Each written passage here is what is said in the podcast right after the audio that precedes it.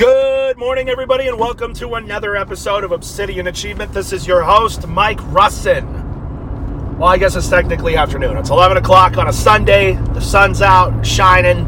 On my way to the gym. Uh, man, just excited to be alive today.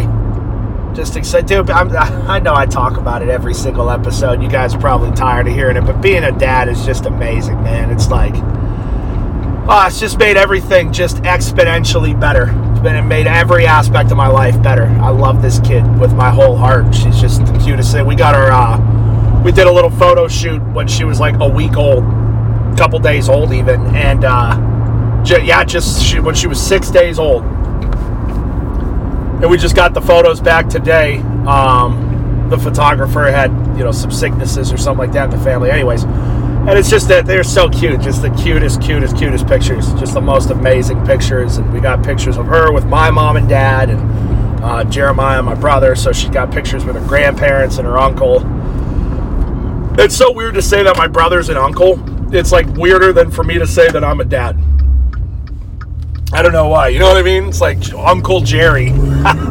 It's uh it's weird to think about that you know, because I think of Jeremiah and I still, you know, sometimes when I look at him, I still see that little goofy blonde haired kid, you know, standing in the backyard. He, he always used to stand with his like gut out. Like he would stand there, arms slack by his sides with his stomach hanging out like he was like an alcoholic or something like that. like a disenfranchised alcoholic that works at a steel mill, you know, just standing there. But, uh, yeah, it's just weird, man. It's crazy. I'm telling you, life is, it flies and I don't need to tell most, most of you know better than me. Most of you or some of you are older than me. You know, life flies so fast. And I try to remember that. I try to I try to remind myself of that every single day. Try to remind myself of that every single day, man, because I, just think it helps keep things in perspective. You know, the bad times and the bad things and the seemingly, uh, you know, impossible obstacles and things of that nature in life aren't as bad or as impossible as they seem over the long and a long enough timeline. You know what I mean? Most of what you're worried about right now in your life won't you won't even remember five years from now. Won't even remember.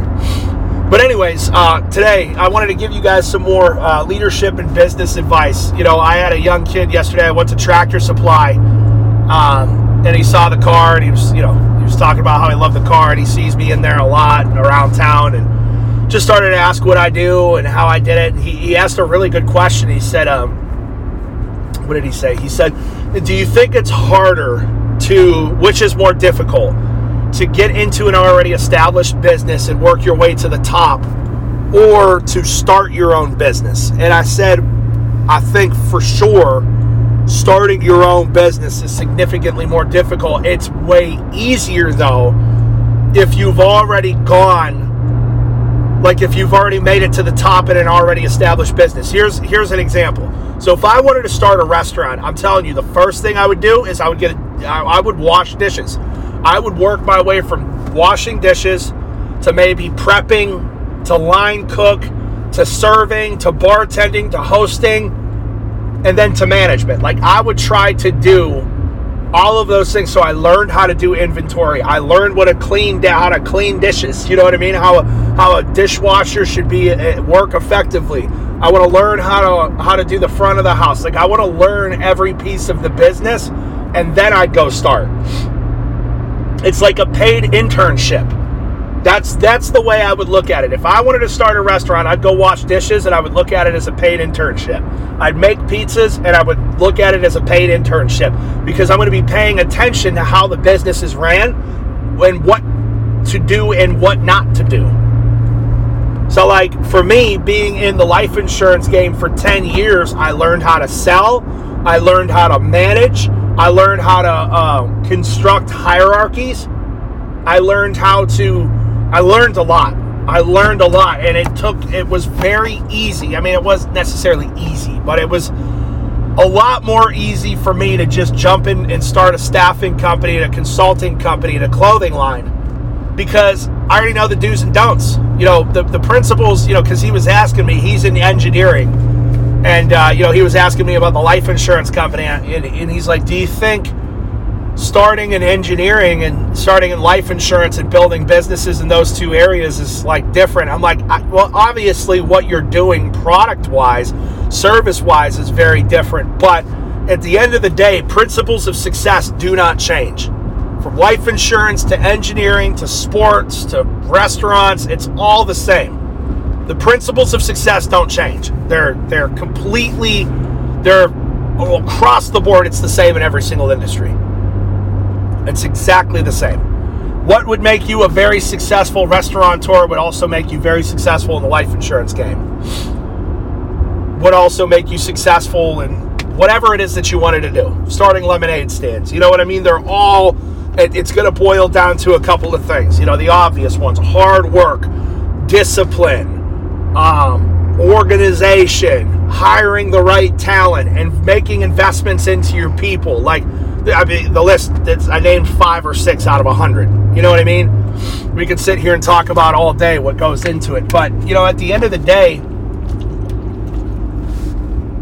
I think the uh, message here that I'm trying to get across is, I personally believe to answer his question, and what I ended up telling him was, I think you should ingratiate yourself in a pre-established business in the area that you want to get into, and essentially plagiarize steal the good, get rid of the bad, and go do it yourself and make your own. That's that that right there. That's my advice. That's my advice. Is I think it's come on. What these people doing, man?